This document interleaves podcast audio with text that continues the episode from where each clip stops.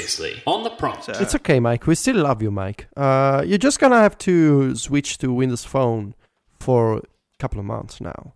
Is that my to- punishment? Welcome to The Prompt, a weekly panel discussion on technology and the culture surrounding Apple and related companies.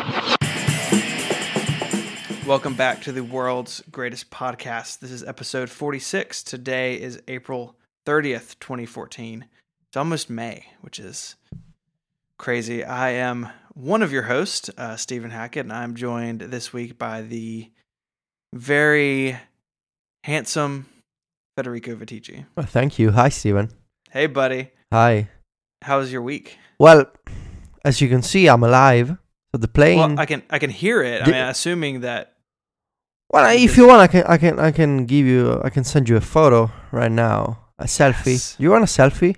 Yes, send me a selfie. Okay, That's I will. definitely gonna Let's- definitely gonna end up in the show notes. Let's do this live.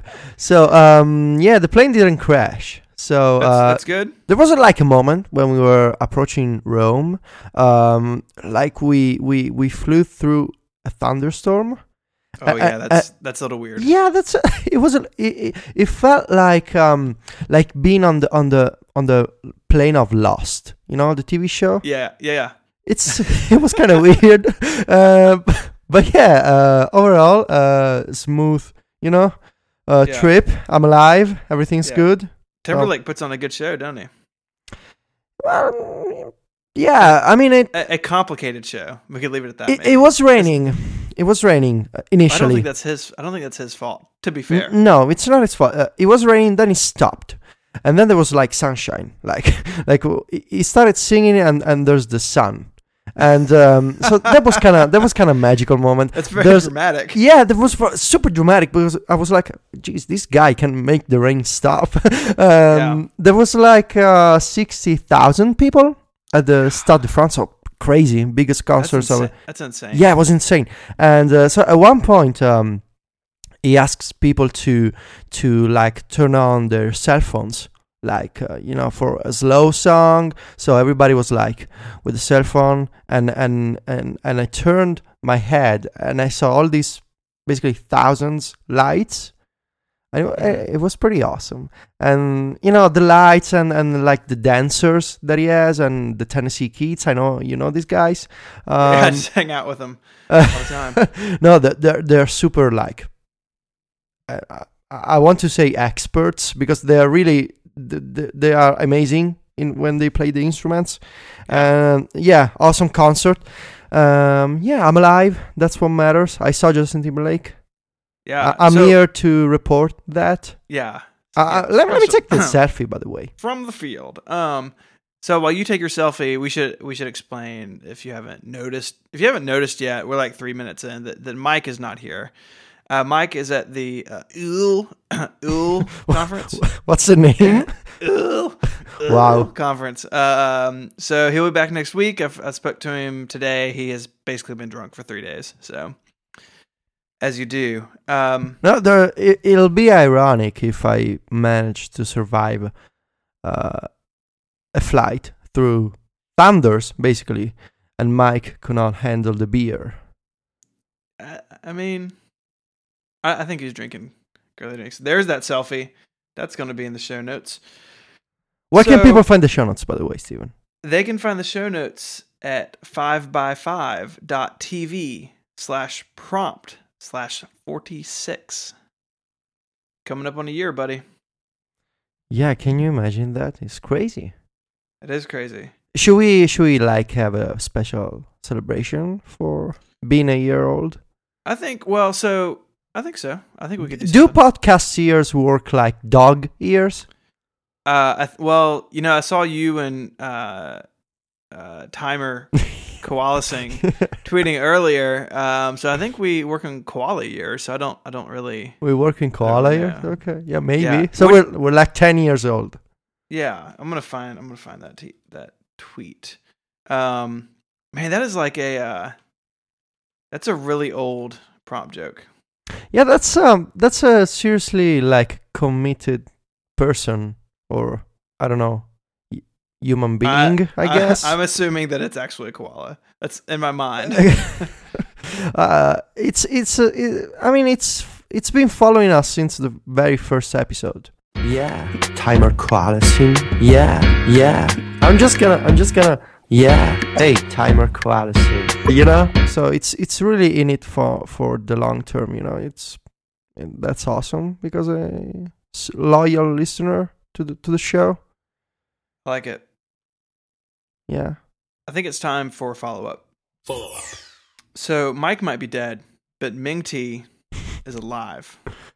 Uh, Speaking- this has just gotten weirder and weirder. His wife is now tweeting us, um, who, um, she might have the best Twitter handle. Um, it's Angel Eek. Um, so yeah, they are still listening together, and um, they report that they are still happily married, and uh, they also made her listen to ATP, which, you know, we give them a lot of crap on the show, but we love those guys, and so I, I can't think of a better two shows. I will note that they listened to the prompt first. Um, Well, it's But, you mostly know- it's mostly Casey, but you know we love Casey. I mean, I love you, Casey. So he, he knows I'm joking, right? oh yeah, Yeah. totally. So Ming T is live, and and the wife is tweeting. Um, that's awesome. It's very Uh, it- important. It's good to know. It's here. good to know that the prompt doesn't destroy relationships, marriages at that. marriages. Yeah. Yeah. Um.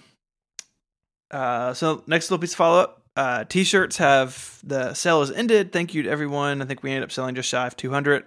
They are uh, headed your way. I think I saw like May 12th, May 13th if you live in the states. Um. So and plenty of time to to wash and get packed before WWDC. And again, Myke has promised something for people who wear them and we see you again. I don't. I honestly don't know what it is. Federico, I'm I'm afraid for these people. It'll probably be. know- It'll probably be. Like, it'll be like a, an Italian style double kiss on the cheek. Yeah, it it could be that, or it could be healthcare, or maybe like uh, a a voucher for one free subway ride in London. Yeah, the Tube tube ride, It's right? it's tube. the tube. Yeah, the tube. the tube. Uh, the tube ride.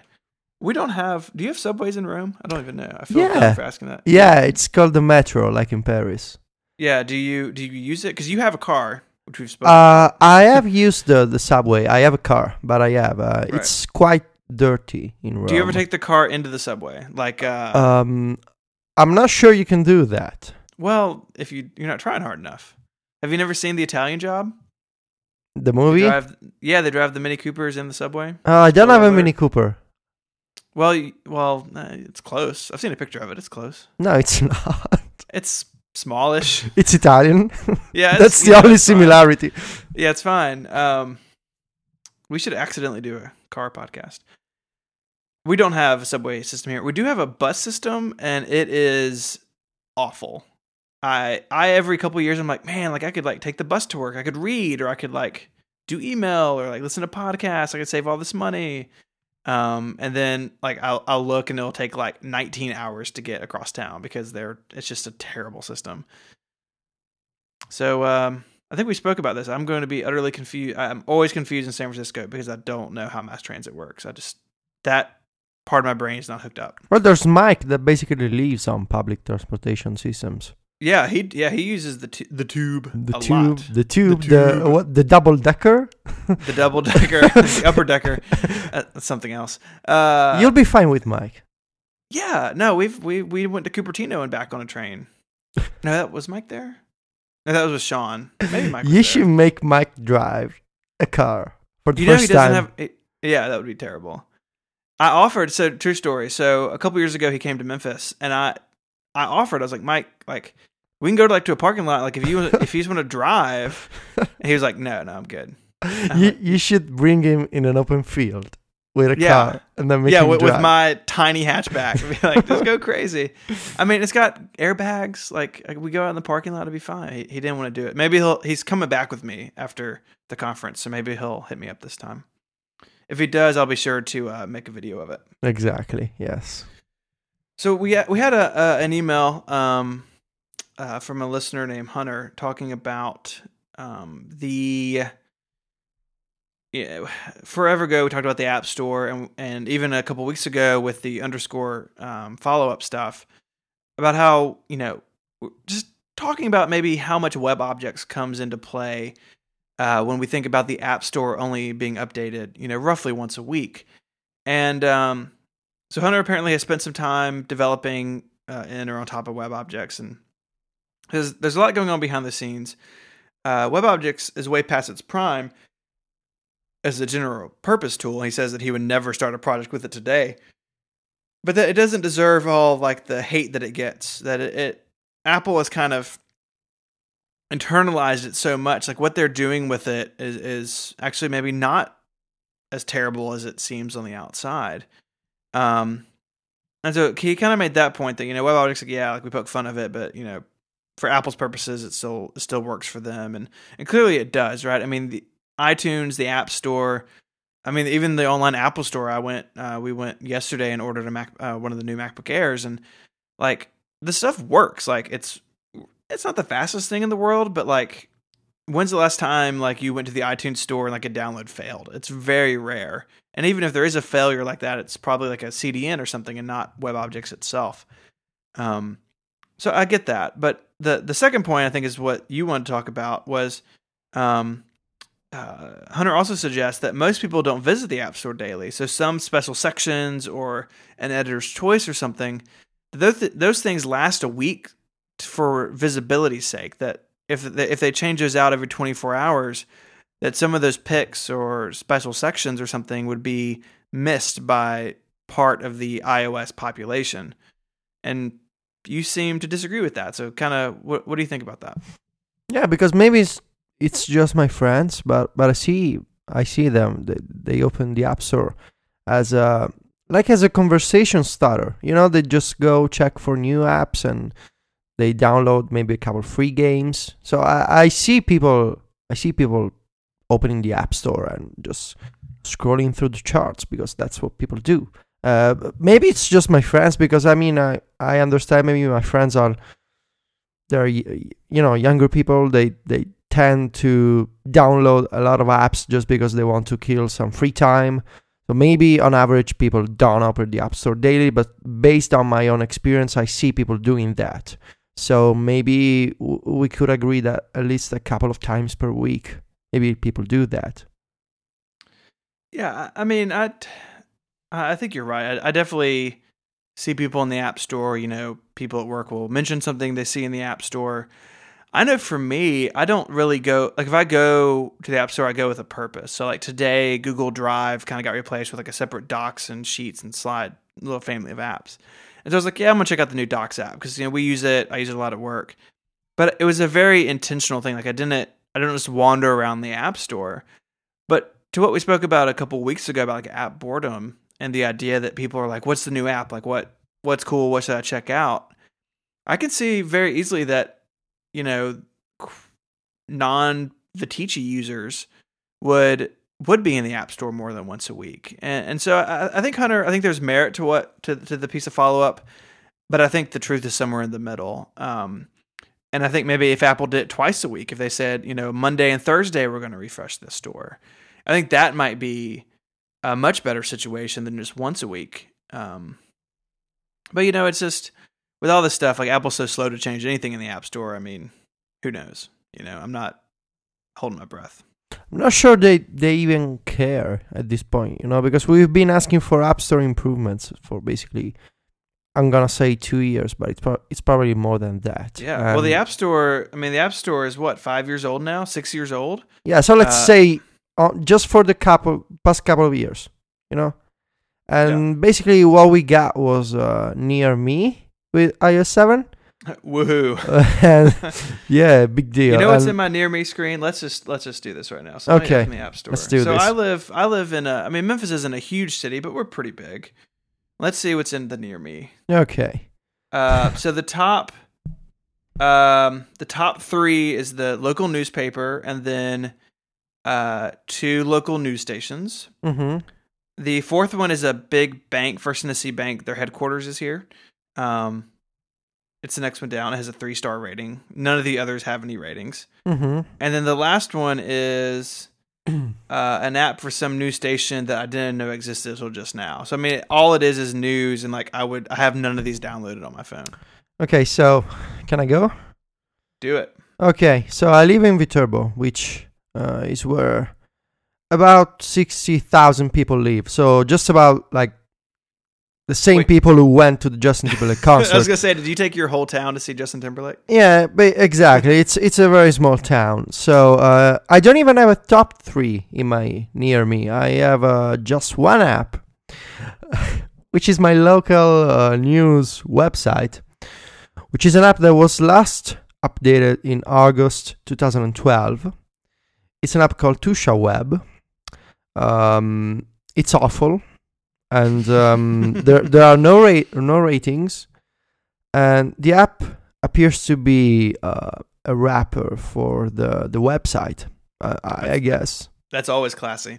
and yeah it's super useful i saw in paris i i had quite a few more recommendations of course um i just don't think near me is what people need or want uh, i mean i guess it's useful if you go on a trip on a vacation and you want to discover like the bus schedule or the, the subway schedule for a new city I, I just don't see near me as something that an app store user would find useful on a weekly basis. you Yeah, know? I mean, Un- unless you are like uh, like someone who makes documentaries for National Geographic. I, I don't know. or I mean, I mean, I, I'll be curious to see in a couple weeks in San Francisco. I'm gonna open it and just see what's there. Um, it does seem like a weird thing to be so prominently uh, featured. Yeah. like it's it's a main tab in the App Store UI. That seems very. Uh, sort of crazy to me. I mean, I don't know what, what else you would put down there. I don't have a suggestion of something that should be there that isn't, but that's pretty front and center. yeah, I mean it, it replaced the Genius recommendations, That's right. And and that's weird because Genius.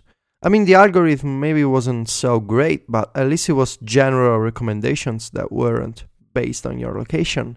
Now, if you if you're like me, if you live in a small town, maybe you don't, you know, go on vacation every week. You only get the same recommendation all the time, so it's really a wasted screen. Yeah.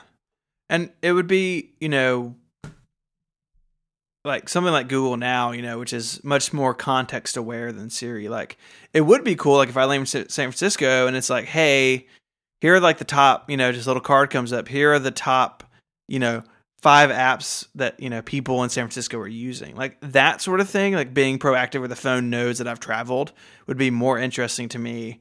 Then you're right. Like, I, I mean, I leave Memphis a couple times a year and it's usually not very far.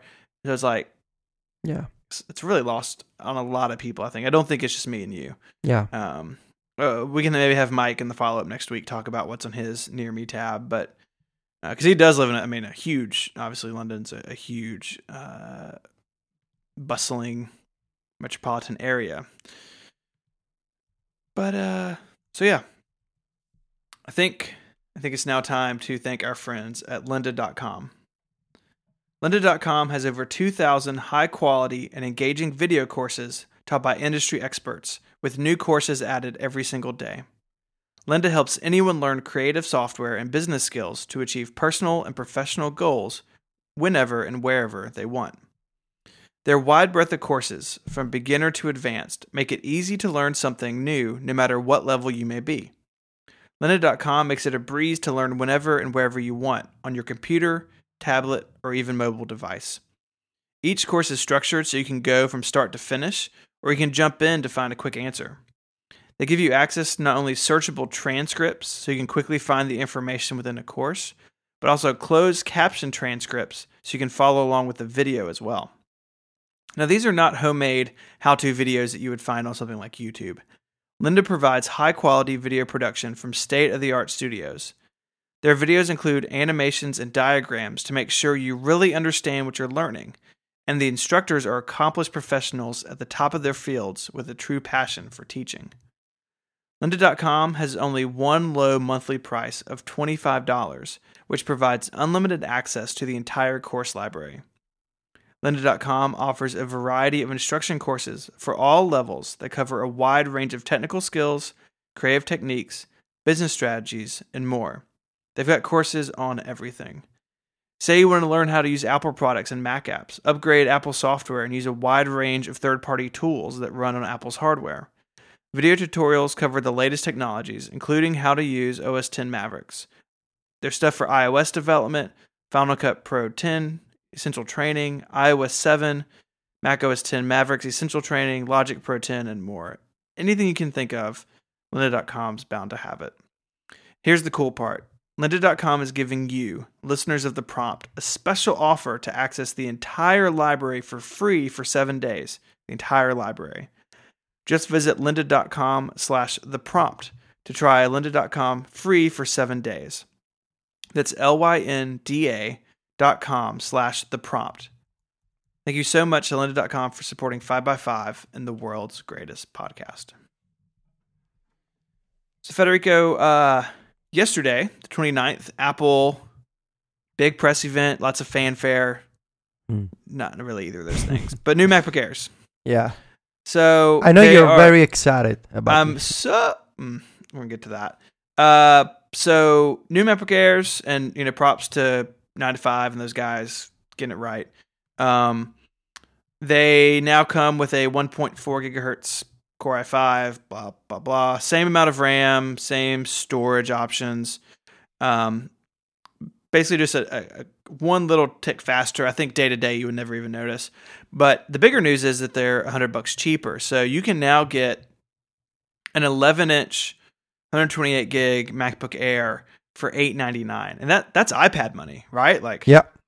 uh, which is I mean, it's really cool and I think that the days of looking at Apple hardware and be like, well, it's really expensive for what it is. Like those are gone. Like eight ninety nine for a machine. This like I mean, I kind of went and spec like I looked at a ThinkPad and a couple other things. Like this is a very um, yeah, these prices are very competitive. Now, yes, What- you can like you can spend two grand on a MacBook Air if you really try. Yeah, I mean, it, for it a is base model, it's great. is an 11 inch Air, so it's not like you're getting. It's it's it's little. Um, yeah, and and you and I both use thirteen inch Airs. yeah, Well, what's left of yours? You should get that fixed. yeah. I know it's been So almost a year. Yeah, so I noticed. I don't, I don't know if I, if I called you out on it, but the picture you had a picture the other day on Twitter, and like I could see the edge of the Bluetooth keyboard you use on top. Shh, don't say. Yeah. It's not. It's not good. Nobody saw that. Hmm. You can hashtag uh, clean Viticci and rem- remind him to fix this. And so, okay, so is this is this enough for you to buy a new Air, or like I know there's these rumors like the 12 inch Retina MacBook Air that may or may not happen at some point. Like, Oh yeah, I'm gonna wait. I'm not gonna get a new a new MacBook Air for you know. I mean, the price drop it's nice. I'm not even sure it's there's been a price drop in euros. I'm gonna check, but um, you know my MacBook Air is fine. I just gotta put the put the keyboard back together. um, but for what I need, I mean, I don't need to do any sort of video processing or you know graphics intensive applications. I don't do I don't do games on my MacBook, so it's just for writing and web browsing and the occasional music streaming. So I don't really need a fancy new. Yeah, and I I don't feel so. I have what is now the previous generation, the high end i7 Air, and like no part of me is like, oh, I want to upgrade. You know what I mean? And part of that is just machines are so fast now that like even tonight editing this show, like that's the hardest to ever push my laptop, and it and it can handle it basically just fine. And you know you, you are right. Like it is important to say that the 899 is the 11 inch, which I actually owned one. Uh, it was the first model that had the backlit keyboard. The- first 11 inch did not have a backlit keyboard, but the first one that did, I purchased, and I bought the base model for you know a thousand bucks, and I ended up actually. Uh, I want to say I took it back within the 30 day period. Like it just it's too small. Yeah, Um, the keyboard and stuff is fine. Like it's basically the keyboard that's on well on my MacBook Air. Um, but it, the screen really is is little, and so you know this rumored like 12 inch Retina machine, which there's a lot of questions about. Like I read a little something a couple weeks ago. There have been lots of links about it. Um, like that's interesting to me. Like I like the 13 inch. You know, an inch smaller could be could be interesting. Um, but uh, yeah, I don't know. Like, I, I feel kind of bad to say it, but I was just, I was really kind of like bored with the the current state of like Mac hardware. Like the Mac Pro is really cool. I'll never own one, at least not for like 20 years when it's a collectible. Um, but uh, you know, it was like I don't know, like it's it's been a while since I've been like worked up about Mac hardware. And I'm a Mac hardware guy. Like I used to get paid to take it apart. Yeah, but I mean, everybody's excited about iOS these days. That's where the new stuff is happening. Maybe with WWDC, with the software, they can make you excited about the Mac again. Because I guess it's a problem of software. It's not like, I mean, the hardware is amazing. You know, the MacBook Pro right now display, the Mac Pro, it's awesome stuff. Oh, yeah. they're Yeah. They're great machines. Like, I'm not Yeah. saying that. I'm just saying, like, uh, it's been a while since I've been like, oh. Yeah, yeah, I know. You I know? get the feeling, and for me, uh, I, I got the sort of uh, effect with Mavericks. I, I, I, I mean, it's cool. It's free. It's got a bunch of new stuff. It's just you know not exciting. May- Maybe it's, maybe it's, uh, it's, it's just normal, you know, to get bored. And this Yeah. is, you know, the, the discussion that we were having. Uh, you can get bored with apps and with operating systems with types of computers, I guess. Yeah. So maybe with a brand new OS 10, 10, 10, 10. How many Gosh. tens? It would be so the full name could be Mac OS 10 10.10. 10.10. And so, uh, Wow. well, but I wrote this in my Mavericks review. Like, they've dropped the numbers from the marketing names. They did it along uh, several releases ago. And so, Apple calls 10.9 OS 10 Mavericks. And so, this one will be, you know, OS 10 Yosemite or whatever it is, OS 10, uh, you know, Redwood, what, you know, whatever it is. Like, they've moved away from the numbers, I think, to avoid what you just said the 10.10, Yeah. 10.10, 10, Or- 10.10 Or 10.11, which is even more Eh. ridiculous.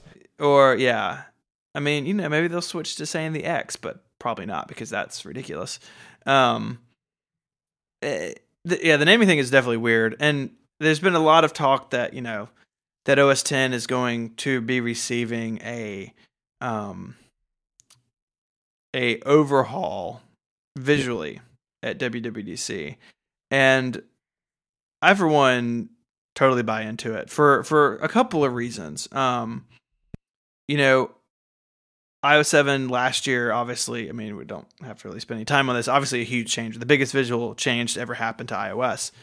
And the marketing material for all that, if you remember, like the banners hanging up at Moscone and, and even on Apple's website, if you go to apple.com and go to the Mavericks page, like the graphic is like this white disc with like a very thin X where you see the Mavericks wallpaper coming through it. Like, Yeah.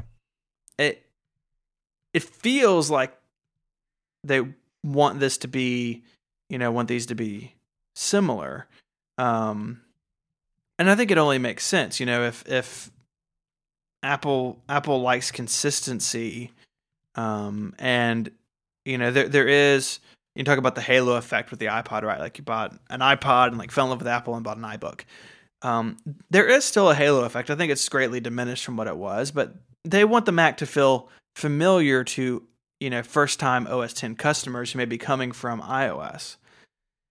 And so I think it only makes sense from that perspective that that you know um, the next version of OS 10. I I almost said the next big cat, which of course isn't true anymore. The next California location, you know, w- would look would look different.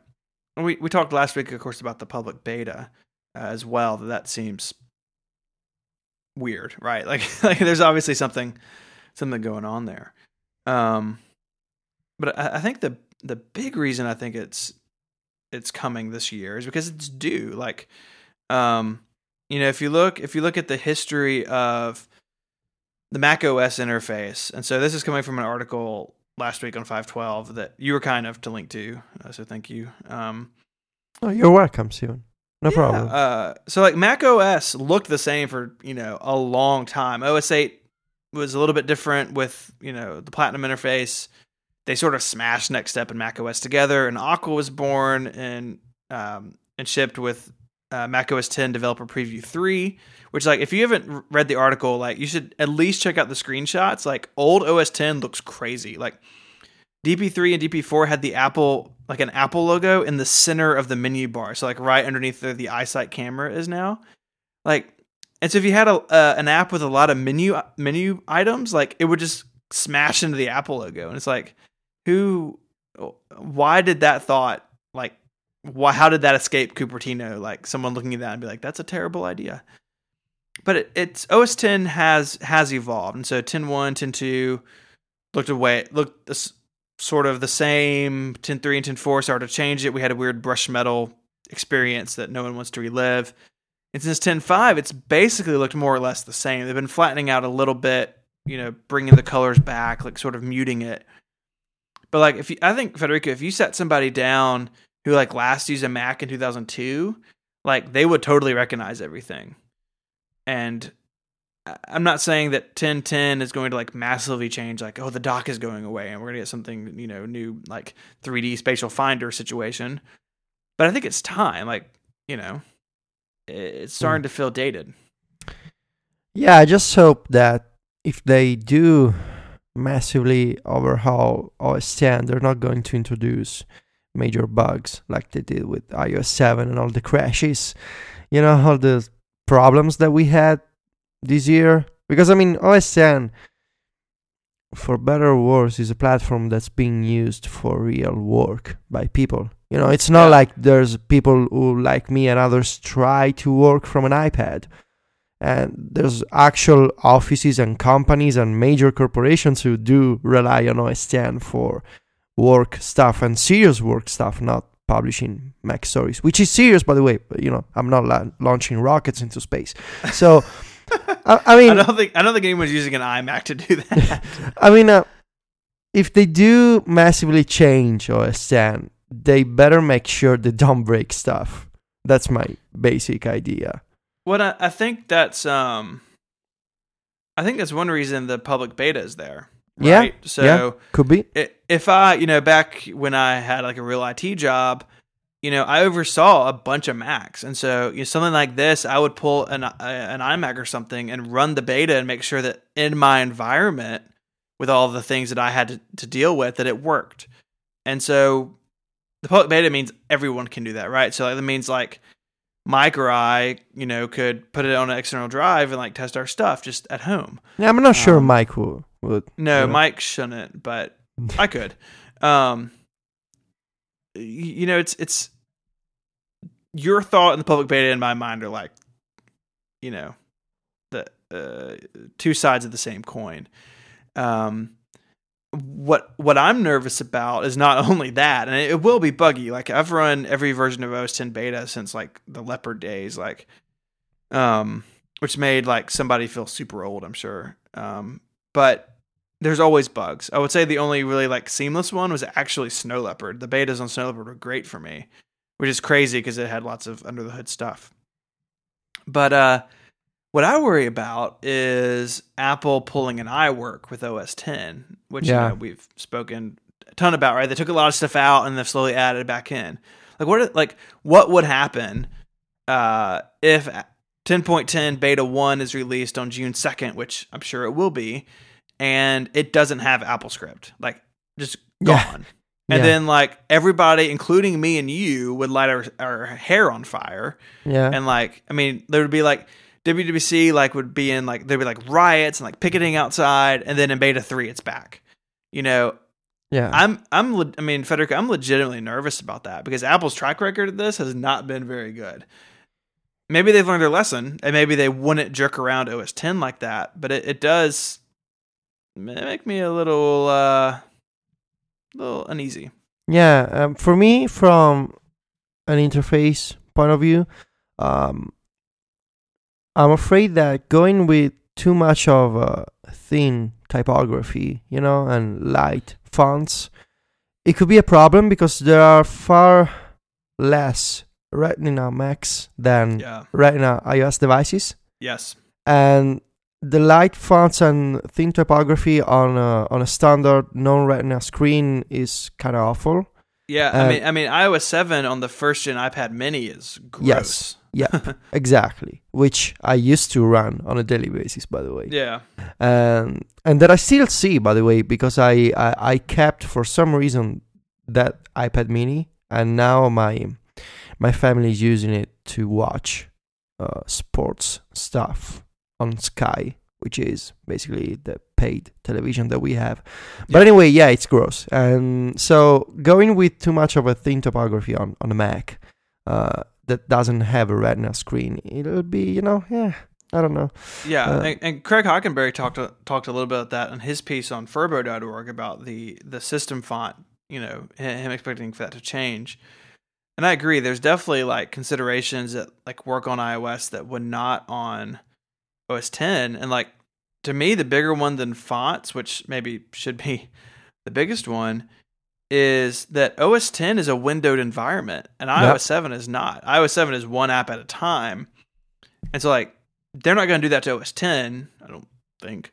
But there's no like uh system in place. Like there's nothing that OS 10 could automatically assume from iOS when it comes to Windows. You know, OS 10 has like these big crazy deep shadows which you can actually turn off in your screenshots, which is nice. But um it gives that depth, right? So you can tell if if they're two inactive windows which one is above the other and iOS Oh. 7 doesn't understand any of that. Can you imagine all the transparencies and the blur effects on I- on OS Yeah. 10? It'll basically be Windows Vista. But the thing is, Federico, like all that existed in like 10.0, 10.1, and 10.2, like uh, the first versions of Aqua, non-active windows became translucent at the top, and you could see sort of through them, and it was blurred. And they kind of backed off of it because turns out that doing that on a iBook G3 is really terrible, and it doesn't work very well. But I think that's definitely going to come back, which is you know things come and go in the design world, and that that is back in. Uh, but yeah, like I mean, you see it now a little bit. Like I think in Leopard that you can make the menu bar translucent or whatever. But I think we're going to see a lot more of it. I don't know. Yeah. Is it okay to be nervous about that sort of thing? Uh, yeah, absolutely. Because I mean, it's not like the the transition to iOS seven was perfectly smooth. You know, Yeah. there's been quite a few bumps in the road, so I, I think it's legitimate to to be concerned. And maybe they, they they learned the lesson. You know, they're doing the public beta. Maybe they want more feedback. They want to make sure that they're not, you know, introducing major crashes in the app, like in in the OS, like you're using your Mac and suddenly boom, it's Yeah. crashed. Yeah. you're- Apple logo. Like, come on. Yeah. and it's a Mac, so it takes quite a few seconds, you know, to okay. to Okay. So, so Federico, you and I have to have a pact. Okay. a pact. Okay. We cannot let Myke talk about OS 10 beta crashes. Because when Myke talks about bad things, bad things happen. Yeah, you know it's going to crash for the entire population.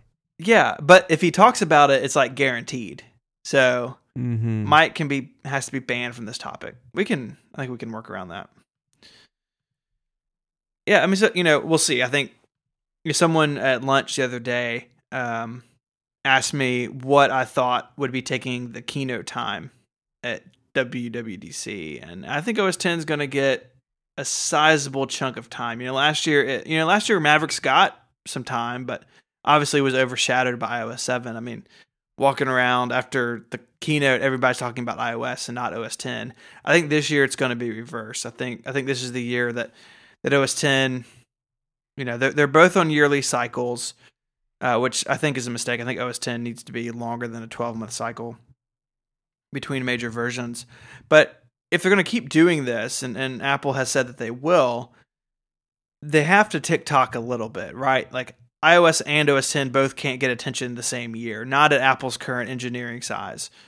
And so it, it kind of makes sense that iOS 8, you know, is going to be a refinement of iOS 7. It's going to have Healthbook and this stuff, but it's not going to be groundbreaking over what iOS 7 brought. While Thank thank God. yeah, for real. We're gonna get to some of that. Like, there's lots of links coming up about that sort of thing.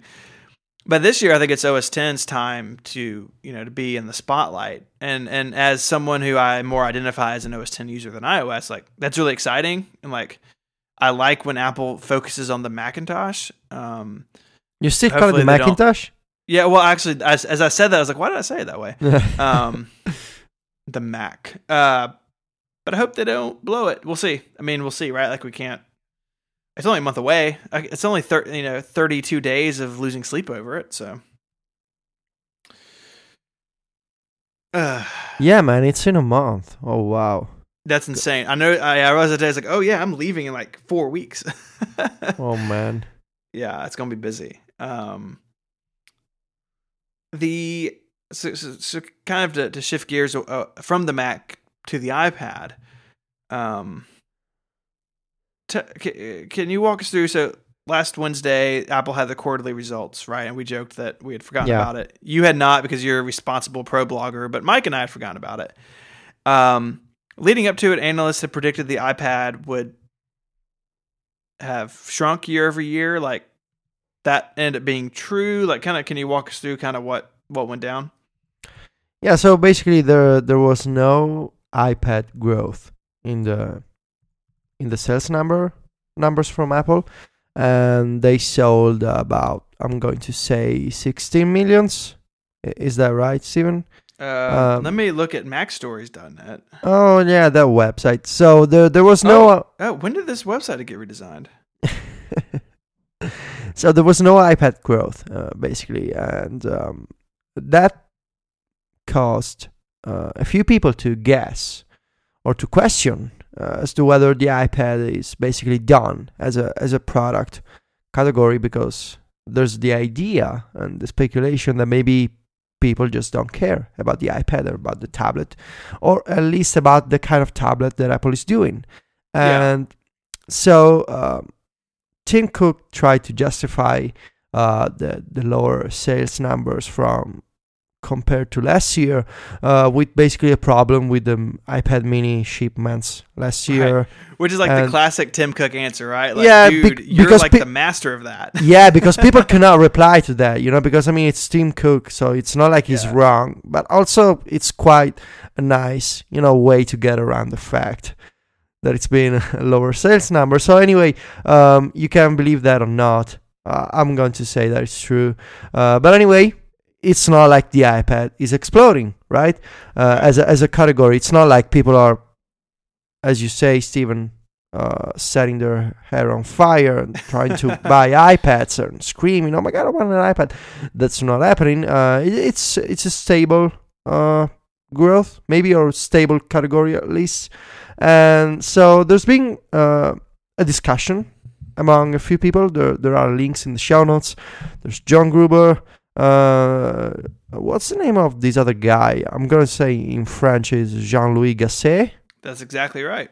Nice. I'm glad you Uh, said it, not me, because it is not good when I say it. okay. Uh, so um, a few people commented on the fact that maybe um, it's just you know as as a business as a as a as a new kind of reimagination of the traditional personal computer. Uh, the iPad always has potential, but that potential never materializes, never never comes to to fruition, and there are people saying that maybe the iPad only has potential but doesn't really work as a real computer because it's too limited because people want real computers. Uh, there's people saying that the problem is iOS, and among the, those people, there's me. Um, there's people saying that Apple should take the iPad more seriously. So there's all sorts of opinions. Um, so we're Yeah. gonna talk about that. We're gonna Yeah, talk about opinions. Yeah, we're gonna have opinions about opinions. Um, Yeah. the, the the first link that jumped out at me was uh, MG Siegler over on his Medium uh, blog, and and kind of the pull quote up in the notes was: as a standalone business, just based on the last twelve months of revenue, the iPad would be in the top 100 companies in the Fortune 500. Think about that for a second. The iPad alone is is bigger than almost all Fortune 500 companies, and this is something that's like I think is like critically wrong about the way that Wall Street looks at Apple. The iPhone is a once, I mean, it truly is a once in a lifetime product. And not in like the way that we talked about, like with the keynote and, you know, uh, revolutionary internet pocket phone computer device, but like the, the, I mean, mind blowing numbers, staggering growth. Uh, compared to compared to the iPhone, anything would look bad. But say the iPhone doesn't exist and Apple has the Mac and the iPad, I don't think anyone would be silly enough to say that the iPad is in trouble. Um, I mean, it's it's such a huge business, and and he goes, MG goes on to say that, um, and some other people have said this too. The iPad might be sort of a victim of its own success in that it, it, it blew up when it when it first came out. Um, the first couple iterations were you know really good, right? The iPad 2 was great. The 3 was a little slow, but brought in Retina. And now, like, you know, I've got the iPad Air, and like, I don't think I would be like super compelled to upgrade next year.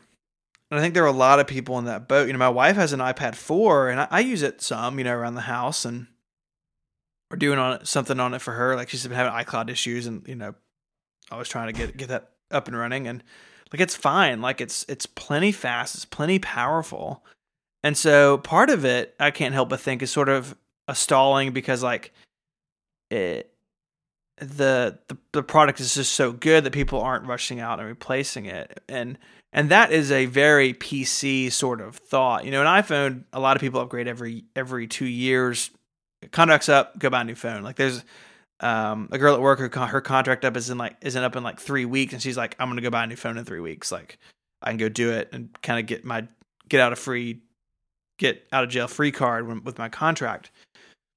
So I think it's really interesting. Like the uh, the iPad is huge, but there's definitely um, and that's definitely colored by the fact that you know it, it was a 16% drop, and that's not super insignificant. Um, and and like you said, maybe you think the problem is iOS. Uh, I mean, obviously, like uh, you know, interapp communication and that sort of stuff is you know could be better, but um, did you, did you see this quote in here from uh, Gassée about about productivity tasks? Yeah, I read the entire article from Gassée, and I disagree with the notion that uh, the iPad and iOS needs traditional features like a file system or like multiple windows at the same time because Gassée is, is, is thinking like in, in, in terms of faster horses, you know? It, it doesn't want something new that works as for this kind of new devices that we have. It wants old stuff on new devices like the iPhone and iPad. Whereas I think that the problem is not the file system, is not the Windows. It's being able to do work. That's mm-hmm. the underlying problem. It's and, and the file system or the, the Windows is just a representation of the problem that was created decades ago. And now are there new ways to tackle this problem? Maybe. And that's what I'm trying to, to, to say that people are treating the iPad like a computer, as you say, because they buy one and they're not replacing the iPad like a phone every year.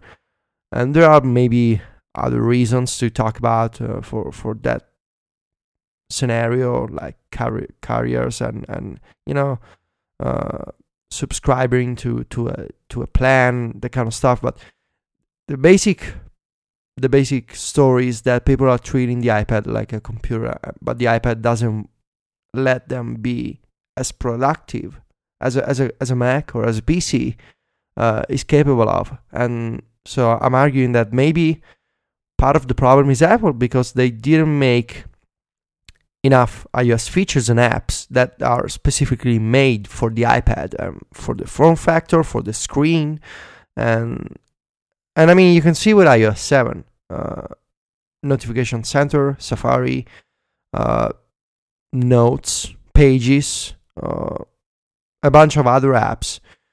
They don't have breakthrough, groundbreaking, oh my god, this is not possible on the iPhone features. You know, they are they are all basically bigger versions of Apple's iPhone apps and, and system features.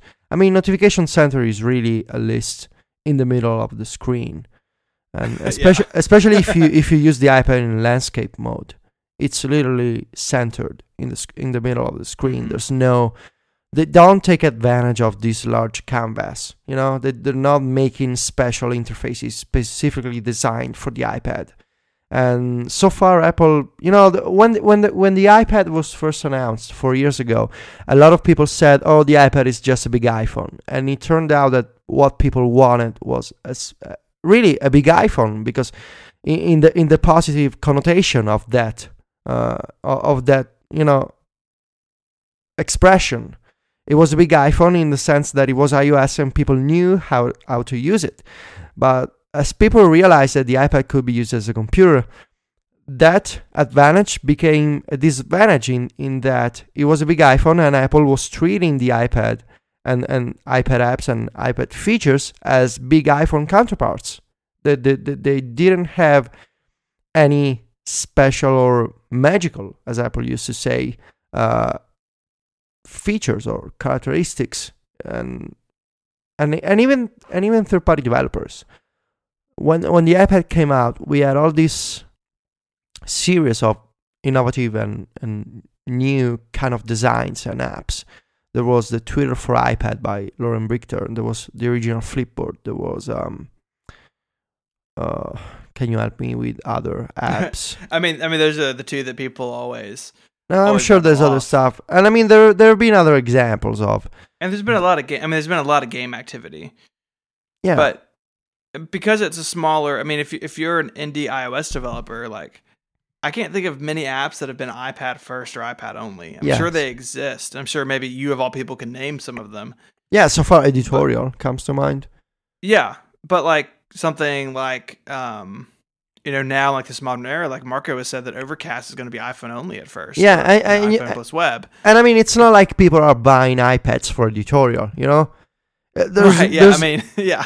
yeah, I mean, I would, but it's um, there. There are now millions of Viticcis in the world, so that that would be just me. And and, and I mean, uh, you're right. Developers are always they always tend to choose to go iPhone only for new apps. We can see that well, with it's such a- OmniFocus, such a- fantastic. Such a bigger base. Yeah. yeah, it's a, it's a bigger base, and and also I could argue that maybe developers themselves they don't know how to fit the iPad in their daily workflows because they have the iPhone, they have the Mac because they need to program on a Mac and to make apps on a Mac, to design on a Mac.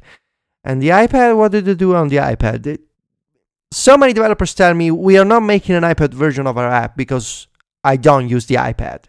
I don't know what to make of the iPad. How am I supposed to make an iPad app if I cannot do work on the iPad? You know? Yeah. It's yeah, like trying to build a Ferrari if you're like Myke and you don't have a driver's license. Yeah, and that's that's what uh, Jared Sinclair wrote. Uh, Jared writes uh, or creates Unread and Riposte and Whisper, a couple other apps, and um, and he had he had a piece that basically for the iPad to fulfill its post PC destiny has to be either become more like the iPhone or more like the Mac, and that it is like there's tension there, right? Like there's tension with with the software, there's tension with Apple's own interface. I've always, I mean, I felt f- forever. I mean, basically, since the first iPad that Apple's kind of lazy when it comes to the interface on the iPad. Like Notification Center is a great example. Like, why can't that? Why can't that be as simple as it sliding in like it does on OS 10? Like that would be such a better interaction, I think, than the dumb drawer and just like lots of gray translucent space. Um, and it it, it does live in that that in between. And, and Federico, of course, you're the uh the unique flower who you you could do almost everything you need to do on an iPad, but for for most people, it is uh, that sort of third device that you know uh, I leave it by the bedside, or I you know you know read it and uh, well just kind of around the house, but it never leaves the house. And there's a place for that. And I think the iPad could could have a very successful life as just being like the thing that sits on the coffee table, and you pick it up when you need to read the news or look up a recipe it doesn't have to replace the PC or the Mac to be to be a successful product. But I think maybe people's realization over the last month or so has been that maybe the iPad, at least in its current form, software wise especially, isn't going to replace the PC or Mac for most people. Obviously, you're an exception. Um, and, and and I think even you, you know, Federico, you are like you are right at the edge of what iOS will let you do, right? And like you use a hardware keyboard sometimes. Like you have all this stuff going to, to make it more Mac like or to make it more PC like, to, to give it more power, to let these apps talk to each other. And most people aren't doing that, and so the iPad, at least for most people at this point, has sort of been sidelined, including for me. Yeah, yeah, that's basically it. Really, uh, people don't don't know how to. Uh, they don't need to to do all the crazy stuff that I sometimes do. You know, editorial and the URL schemes and Safari and that kind of stuff. Apple needs to to build at a system level features to let people do more stuff on the iPad. Basically, it's it's it's it sounds simple, but it really is. The iPad may not be a device for for everyone. It, it could be like you say, Stephen, that it's the device that you leave on the coffee table or by the bed, bedside. Um, but but I believe that that it, it was in Apple's intention to to make the iPad something in between the Mac and the iPhone. And for some people, that's something, it's really the only device that you need. But now, especially if there's a bigger phone coming out, um, do people even need something in between a Mac and a bigger phone? Uh, I know so many people, Stephen, who, who buy Galaxy phones with bigger screens just to because they said that it's easier to read and to watch movies on, on those phones. And Right. so they say, yeah, I have an old, big, clunky PC at home, and now I have this phone that has a large screen that can be with me when I'm on the go. Uh, I can put it in my pocket or in my purse, and, and but also if I'm at home and I want to watch a movie, I prefer the big phone to my old clunky PC because the big phone is big enough. It has a nice screen, nice colors. I can watch it in bed with my earbuds. I don't need to put this huge thing on my lap that that it's made of plastic. The battery doesn't last. So people are using big phones as sort of really tablets at this point. And what happens to the tablet? Um, I don't know. Basically, does the tablet replace the old PC, or does the tablet replace the f- the Mac? Does the tablet Yeah. sit in the middle uh, of all this? How large is this middle audience in terms of millions of customers? Yeah, And, and I think I think the front lines of that battle is the iPad Mini. That Yeah. if I've got a 4.7 or 5.5 inch phone and I have a 7 inch tablet, like that's pretty close. Like you know, and I, I opted for the Air because I prefer the bigger size. But I know a lot of people who don't, um, who prefer the Mini, and who I think that usage could be met by a bigger iPhone. yeah, yeah, I saw many people saying that, and you know, uh, when are we expecting a, a bigger phone? This fall, September, October? That's the that's the word on the street. So uh, do you do you think that that Apple will need to somehow suggest to developers at WWDC to start making interfaces for a new point size? You know, uh, that's a very interesting question, Federico, because when, you know, leading up to the iPhone 5, I guess that was iOS 6 and the iPhone 5, kind of same thing. Like there were um, uh, signs that the phone was going to go taller. Auto layout could do some new stuff. You know, I don't know the details. I'm, I'm not, I'm no developer, but there were hints that this was going to happen. And so if if Apple is going to go wider and or taller, that I, I don't see how like they could keep that out of iOS 8 betas like forever and then just dump it on people at the last minute. But they're not going to come out and say it, right? They're not going to come out and say, well, you know, the new dimension this fall is going to be, you know, X by Y. They're going to say, hey, auto layout, again, not developer, you know, auto layout can do like cool stuff both vertically and horizontally now. And if you build your apps with this fancy new tool, then no matter what the screen size, it'll do what it's supposed to do. Like, I think they're going to hint at it. And I think it's going to be sort of obvious that if a new phone is, if a bigger phone is coming, I think we will start to see that fleshed out in, in iOS 8 betas. And I think that there probably might even be some of that in iOS 7 at this point. So uh, I think there's going to be that weird in between phase, like people know it's coming, but Apple hasn't said it's coming, and so it's kind of that weird in between land. Hmm. So it's like when you know that your friend has a secret, but nobody else can know. Uh, except that it's on the front page of Mac Rumors. Or 9 to 5 Mac. And there's Mark, basically Gu- that. uh, and there's Mark Gurman telling everyone the secret. Yeah, yeah, I Yeah. can see that. Yeah. oh gosh.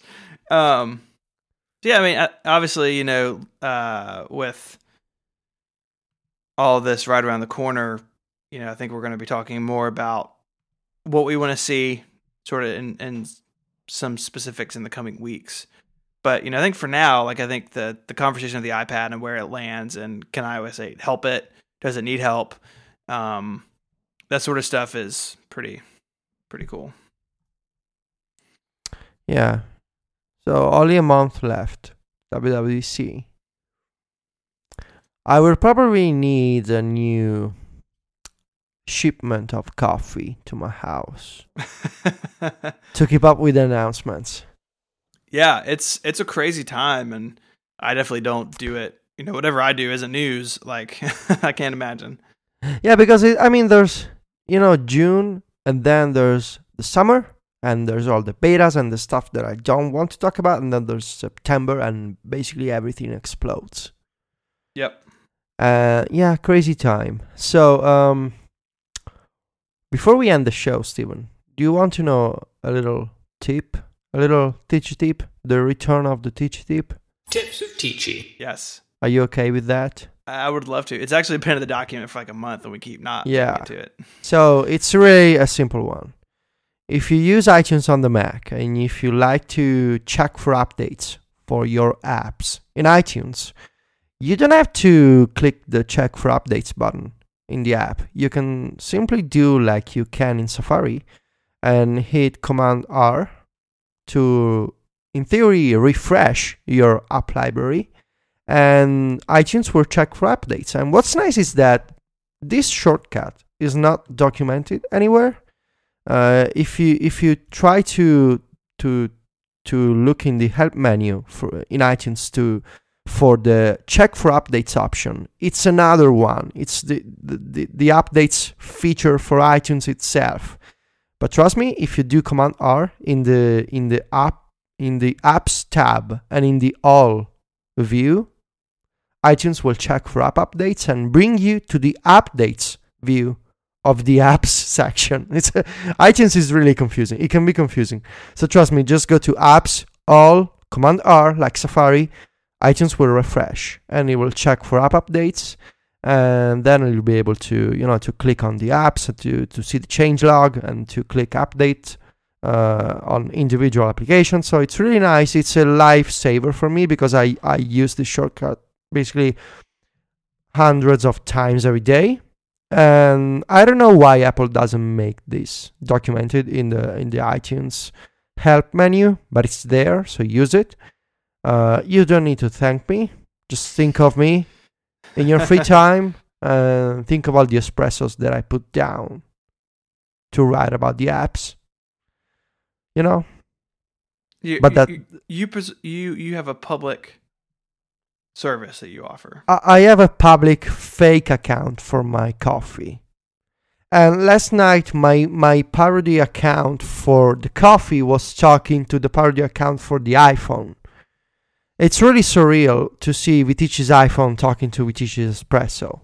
It's a little strange. It's a little strange, and sometimes I, I, I think about the fact that maybe it'll come the day when I will need to explain all this to my parents and to my friends.